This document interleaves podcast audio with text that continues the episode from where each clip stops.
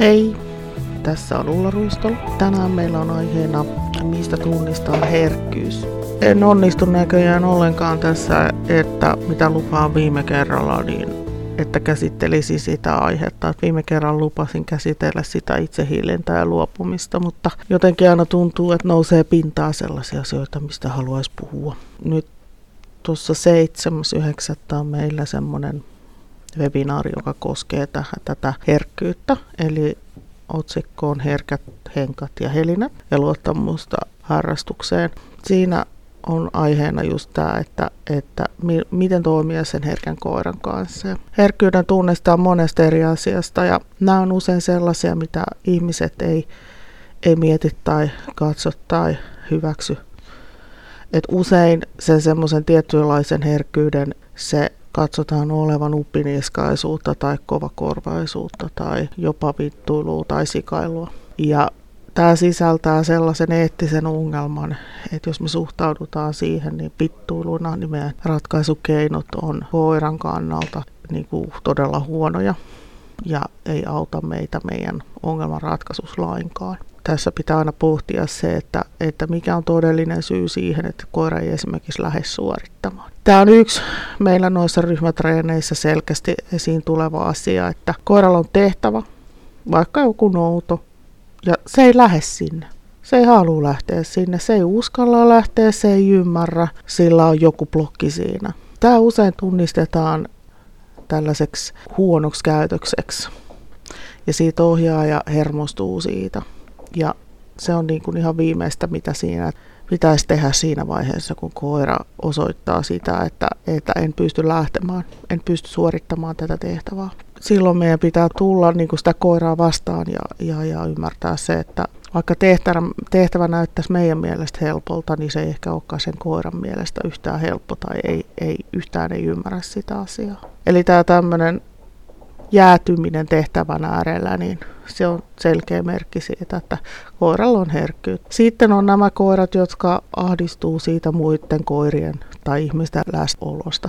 Että sehän selkeästi on merkki siitä, että koiralla on, on tietyn tyyppistä herkkyyttä tai pehmeyttä siinä persoonassaan. Tämmöisten koirien kanssa, jotka häiriintyy siitä muiden koirien läsnäolosta niin, että ne ahdistuu, niin niiden kanssa se pitää sitten tehdä pitkän kaavan kautta niin, että sille koiralle tuleekin hyvä mieli siitä, että se näkee ihmisiä ja, tai toisia koiria. Siinä pitää aina lähteä sitten siitä tunnetilasta ja tunnetilan muuttamisesta suhteessa siihen, mikä, mikä ahdistaa. Tämmöiset herkät henkat ja helinet usein luovuttaa tosi helposti. Et niillä ei, ei välttämättä ole sellaista sitkeyttä juurikin sen takia, että, että suhtautuu pessimistisesti siihen, siihen tehtävään tai siihen ympäristöön tai ylipäätänsä tilanteeseen. Kun ne suhtautuu pessimistisesti, niin sitten ne tietysti ei myöskään halua yrittää niin kuin määränsä enemmän. Sitten juurikin tämä, että ne ei yritä ollenkaan tai yrittää hyvin vähän, niin se on merkki myöskin siitä, että koiralla on pessimistinen suhtautuminen siihen asiaan tai ympäristöön. Ja sitten usein nämä koirat ei tarjoa toimintaa. Eli jos me nyt haluttaisiin kouluttaa koiria tänne modernisti tarjoamisen kautta, niin tämmöiset koirat on vähän haastavia sen suhteen, että koska ne ei joko uskalla tai ei halua tai, tai ne kokee sen vaikeaksi sen toiminnan tarjoamisen että ne on luontaisesti sen verran pidättyväisiä, että ne ei niin kuin, lähde sitten tarjoamaan käytöksiä. Ja tämä, tämä vaatii ohjaajalta sitä, että ne on kannustavia ja, ja myöskin kestää sen, että se koira ei, ei olekaan sellainen, jolta tulee, tulee variaatioita koko ajan tämmöisen herkän koiran kanssa on niin tärkeää, että sillä säilyy koko ajan hyvä mieli siinä tekemisessä. Että jos tulee paha mieli, niin mennään heti takapakkaan. Että niillä ei ole semmoista henkistä kestävyyttä sen suhteen. Ja tämä näkyy siihen tar- tarjoamisessakin. Et usein ne koirat, jotka on kovia tarjoamaan, niin ne on hyvin optimistisia niin kuin siltä elämän asenteeltaan. Ne saattaa jopa olla rohkeita ja hyvin usein onkin. Meillä on näissä lintukoirissakin paljon yksilöitä, jotka on tämmöisiä mielensä pahoittajia tulee joku tilanne, esimerkiksi mun oma koira Miina on sellainen, otetaan nyt tämmöinen esimerkki, että tässä muutama vuosi sitten tehtiin tällaisen Labradorin kanssa tällaista viretilaharjoitusta, että se pääsee noutamaan vaan silloin, kun se käyttäytyy siinä, siinä perusasennossa järkevästi. Ja sitten mulla oli avustajana sitten tämä meidän Miinakokkeri ja se sai sitten aina noutaa sen esineen, kun se labis ei ollut niin kuin käyttäytynyt sillä lailla, että se olisi niin ansainnut sen tehtävän itselleen. Niin menin sitten sanomaan sille koiralle, kun se palautti. Ja sitten se teki sen pienen lenkin. Ja mä sanoin sille, että tämä Miina. Ja se toi mulle sen esineen, meni sinne viiden metrin päähän käsi selkässä ja tuijotti taivaan rantaa viisi minuuttia. Eli hän oli sitä mieltä, että, että tota, nyt tämä ei mennyt ihan oikein. Eli ne ei siis, tai usein käy niin, että ne, ne niin kuin loukkaantuu sitten lopputoiminta. Eli tällaisen koiran, koirankin kanssa pitää olla aika herkillä siitä, että mitä, mitä tapahtuu ja mitä sille koiralle sanoo ja millä äänensävyllä sanoo. Et se on eri asia, jos koira on semmoinen häpikoulakin koira, jo, jolle niin kuin tällaiset asiat ei, ei niin kuin haittaa. Mutta että osa yksilöistä niitä haittaa selkeästi se, että ne saa vähän pienimmänkin negatiivisen palautteen. Ja se palaute voi jopa olla siis se, että ei saa palkkioa. Eli koira suorittaa tehtävän ja sitten ohjaaja annakaan palkkioa sille. Niin ne saattaa niin kuin aivan loukkaantua ja hermostua siitä, että eivät saakaan sitä. Ja sitten seuraava suoritus onkin selkeästi huonompi. Eli palkion poisto on näille joskus niin kuin ihan kestämätön ratkaisu. Sitten nämä herkät koirat menee usein sijaistoiminnoille. Et näille tyypillisiä sijaistoimintoja on, on monesti esimerkiksi niin kuin tämmöiset piiloutumiset ja pakenemiset ja perässä vedettävyydet ja huulten nuoleminen ja lähettäminen ja tuijottaminen ja haistelu. Haistelu on tosi tyypillinen. Jalan nostaminen esimerkiksi että tässä kohtaa pitää sitten niinku miettiä, että jos koira lähtee nostamaan jalkaansa jonkun tehtävän yhteydessä, että onko siellä joku konflikti sillä koiralla haittaa sitä, sitä suorittamista. Ei, se ei useinkaan ole sitä, että siellä mitään nosteltaisiin sormia, vaan siellä on niin joku ahdistus tai, tai ennakko-olettama tai pelko tai joku taustalla, minkä takia se lähtee tekemään sitä. Noudon luovutus on esimerkiksi hyvä esimerkki siitä, että, että monet koirat, kun ne menee damille tai riistalle ja sitten ne lähtee palauttaa sitä, niin ne käykin nostamassa jalkaa siellä. Se ei suikaan vittuilu, vaan se on, sitä, sijaistoiminto, että ne siellä on luovutuspäässä on joku haaste, ongelma, konflikti ja se koira epäröi tuoda sitä, sitä esinettä takaisin. Silloin on esimerkiksi tehty vaikka pakkonoutoa. Herkkä koira ei yleensä kestä sitä pakkonoutoa ollenkaan. Sitten jos me mennään rankasemaan tätä jalkansa nostavaa koiraa, niin sitten ollaan kyllä niin kuin eettisesti tosi kaltevalla tasolla, koska tota, useimmiten jos siellä on koiran mielessä joku konflikti ja sitten me käydään sille ärjymässä tai nostelemassa sitä niskasta tai näin, niin me aiheutetaan lisää sitä konfliktia. Kannattaa katsoa, mitä se tekee se koira ja sitten vielä niin kuin miettiä, että onko se sijaistoiminto vai ei. Erittäin usein on sijaistoimintoja. Me nähdään tuolla koulutuksessa ihan kamalasti sijaistoimintoja koirilla. Ja ne liittyy usein siihen semmoiseen herkkyyteen ja, ja tai siihen, että se tehtävä on koiran osaamistasolle liian vaikea. Meillä on kriteeri etukenossa. Sitten nämä herkät koirat reagoi siihen ympäristöön helposti. Eli siellä voi käydä esimerkiksi silleen, että koira vaikka haukkuu niitä vieraita koiria. Niin siellä usein on, on ahdistus tai pelko taustalla. Et useimmiten se on pelko ihan sen takia, koska, koska ahdistumiseen liittyy enemmänkin semmoinen passivoituminen. Ja pelkoon liittyy tietyn tyyppinen kiihtymys ja aktivoituminen. Tavallaan taustalla kuuluu meidän pennun leikkiääni ja nyt silloin on tuommoinen röhköpossu, mitä se pureskelee. Pahoittelut siitä. Herrat koirat reagoi myös sen, siellä erilaisiin tapahtumiin. Eli laukaus on esimerkiksi tyypillinen esimerkki siitä. Koira on valmiiksi stressaantunut ja sitten se kuulee äänen ja sitten se yhdistää sen äänen meidän kannalta epäedullisesti ja rupeaa sitten niin kuin väistämään laukausta. Tavallaan niin kuin pitäisi olla aika herkkänä sen suhteen, että mitä siellä mitä tapahtuu, mitä koiras tapahtuu, mikä sen käytös on. Et mehän ei voida nähdä sinne sen aivojen sisälle, että mitä siellä oikeasti tapahtuu, mutta mut niistä käytöksistä voidaan tulkita monenlaista asiaa. Ja ne olisi hyvä tulkita niin kuin sen koiran kannalta tavallaan niin kuin lämpimästi. Miten se nyt oikein sanoisi? Siis sillä lailla, että ei, ei lähdetä tulkitsemaan sitä negatiivisesti niin, että nyt se on käyttäytyy huonosti tai on sivistymätön tai vittuilee tai nostelee sormia tai sikailee tai näin, vaan että, että ollaan tavallaan sen koiran puolella ja ollaan sille armeliaita siinä meidän tulkinnassa. Että lähdetäänkin tulkitsemaan, että onko tässä meidän tilanteessa nyt jotain, mikä on sille koiralle liian vaikeaa, liian ahistavaa tai liian pelottavaa. Ja se voi siis olla ihan pelkästään se kyseinen tehtävä tai ympäristö. Et tuolla treeneissä usein näkee sen, että koira tuodaan harjoittelemaan jotakin, se ei suoriudu ja sitten ohjaajat on ihan ihmeessä, että miksei se tee, kun se aina kotonakin tekee. No niin, päästään asian ytimeen. Näinhän ne tekee. Koirat osaa kotona paljon asioita, mutta ne ei yleistäkään sitä sinne erilaisiin tilanteisiin ja häiriöihin. Eli tämä on yksi asia, mikä meidän täytyy ottaa tosissaan, varsinkin näiden herkkien koirien kanssa. Että me harjoitellaan asioita erilaisissa ympäristöissä. Ei sitten tarvii mennä mihinkään ryhmätreeniin ja todeta, että ei se mun koira ei pysty tähän, koska, koska tilanne on liian stressaava sille. Tämä on sellainen asia, mikä on itsekin ymmärtänyt vasta melko myöhään. Että et se, että se koira ei, ei jossakin koulutusleirillä vaikka osaa tehdä asioita, niin se on oikeastaan niin kuin meidän syytä, kun me ei ole harjoiteltu, harjoiteltu tarpeeksi monipuolisissa maastoissa ja paikoissa ja ympäristöissä ja häiriöissä. Et usein, jos ajatellaan ihan koetoimintaa, niin, niin, niin koirat on, stressaantuu siitä, että siellä on tapahtumia, muita koiria, muita ihmisiä läsnä.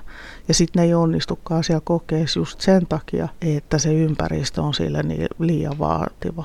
Vaan että et siellä voi olla niin, kuin niin että et koira osaa ne asiat, mutta se ei osaa vaan siinä ympäristössä ja siinä häiriössä. Eli tämä häiriö- ja ympäristötreenit pitäisi ottaa tosissaan. Sitten on tämmöisiä koiria, jotka on ihan perässä vedettäviä, ja nehän on siis oikeasti ahdistuneita koiria.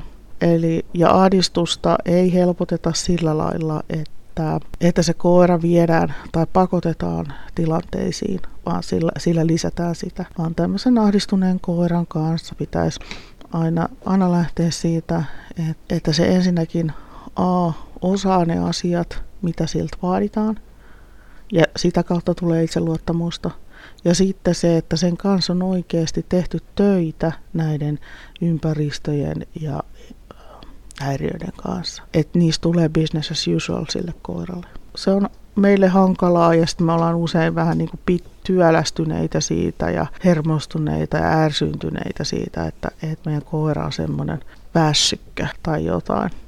Se ei sisällä sitä ratkaisua siihen asiaan, vaan ratkaisu on, on sitä siinä, että me tuetaan sen koiran optimistisuutta ja itsetuntoa. Mutta näistä asioista me käydään läpi enemmän siinä meidän luennolla silloin 7.9. Että näille asioille voidaan tehdä, tehdä asioita, että, että optimistisuus on konsepti, jota voidaan tukea. Itseluottamus on konsepti, mitä me voidaan tukea, ja sitkeys on konsepti, mitä me voidaan tukea.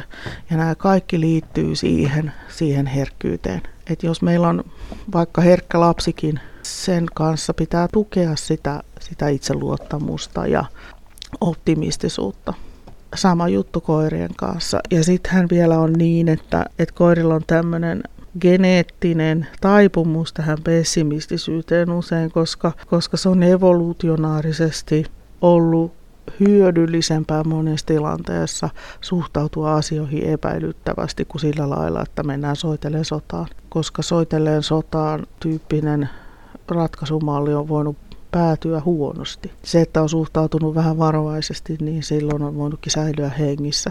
Et siis tämähän on ihan normaalia, toisin sanoen. Mutta et, et meidän nykyinen yhteiskunta, meidän harrastamiset ja vaatimukset niin kun asettaa näille koirille aika isoja vaatimuksia. Ja meidän sitten pitäisi tunnistaa se, että milloin ne meidän vaatimukset on vähän kovia sille koiralle. Yksi, yksi mikä on niin selkeä tällainen oire siitä herkkyydestä on se, että se koira häipyy paikalta. Mulla oli semmoinen kasvatti, joka tota, herkästi aina hävisi työmaalta heti, kun se koki painetta. Se painui aina autolle ja sitten se meni sinne auton alle tai jonnekin. Ja tähän ratkaisu ei suinkaan ollut se, että se pakotettiin sinne tehtävälle, vaan että se vietiin niin kuin positiivisesti vahvistaen niin, että, että se rupesi olemaan se tehtävien tekeminen niin kuin kannustavaa ja palkitsevaa ja helppoa sille koiralle, niin silloin se rupesi pysymään siellä tehtävällä. Näiden koirien kanssa pitäisi miettiä sitä palkkion laatua. Eli että meillä on oikeasti jotain, mitä se koira haluaa. Sitten meillä pitäisi olla kriteeri semmoinen, että se koira koko ajan onnistuu.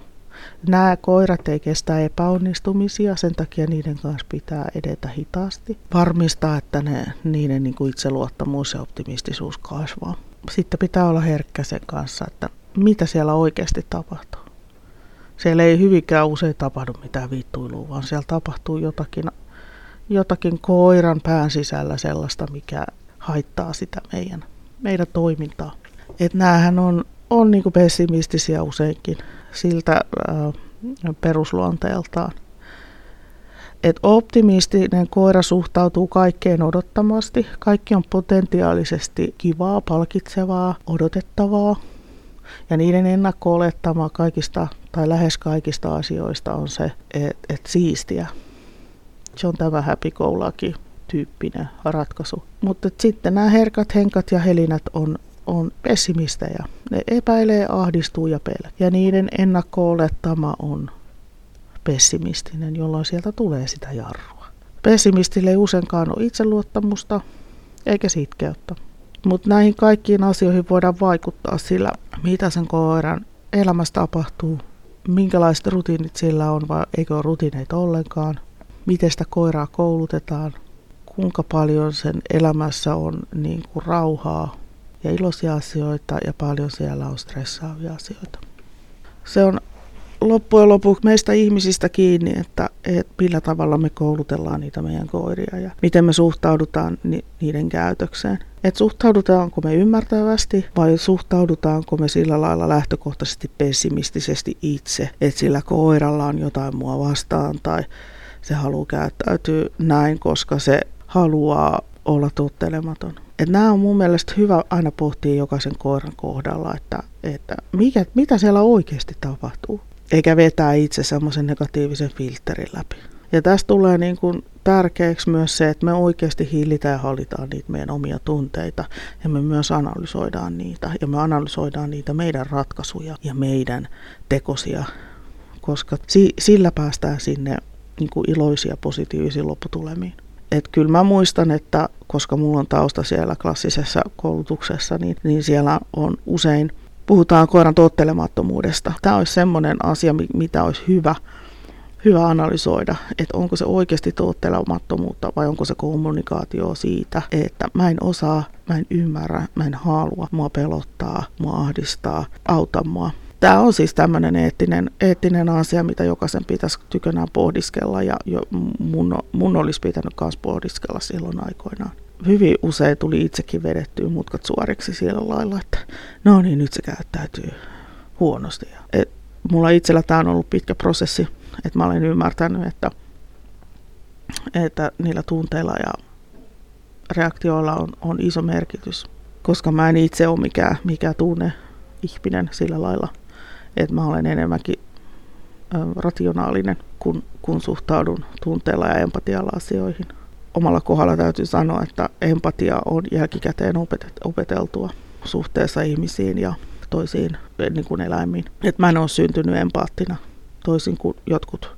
Jotkuthan on valtavan empaattisia ja osaa niin kuin tulkita toisen tunteita. Mutta tämä mun tarina on niin kuin hyvä opetus siitä, että, että ihminen voi oppia siitä että ei suinkaan kannata olla huolissaan siitä, etteikö koskaan oppisi siihen niin kuin suhtautumaan empaattisesti näihin erilaisiin koiran käytöksiin. Tervetuloa sille meidän Herkat, Henkat ja Helinät luennolle. Se on siis tosiaan 7.9. Ja sinne voi ilmoittautua sieltä verkkokaupan kautta, eli www.koiraharrastaja.fi ja sitten sieltä koulutukset, luennot ja sitten tämä luento.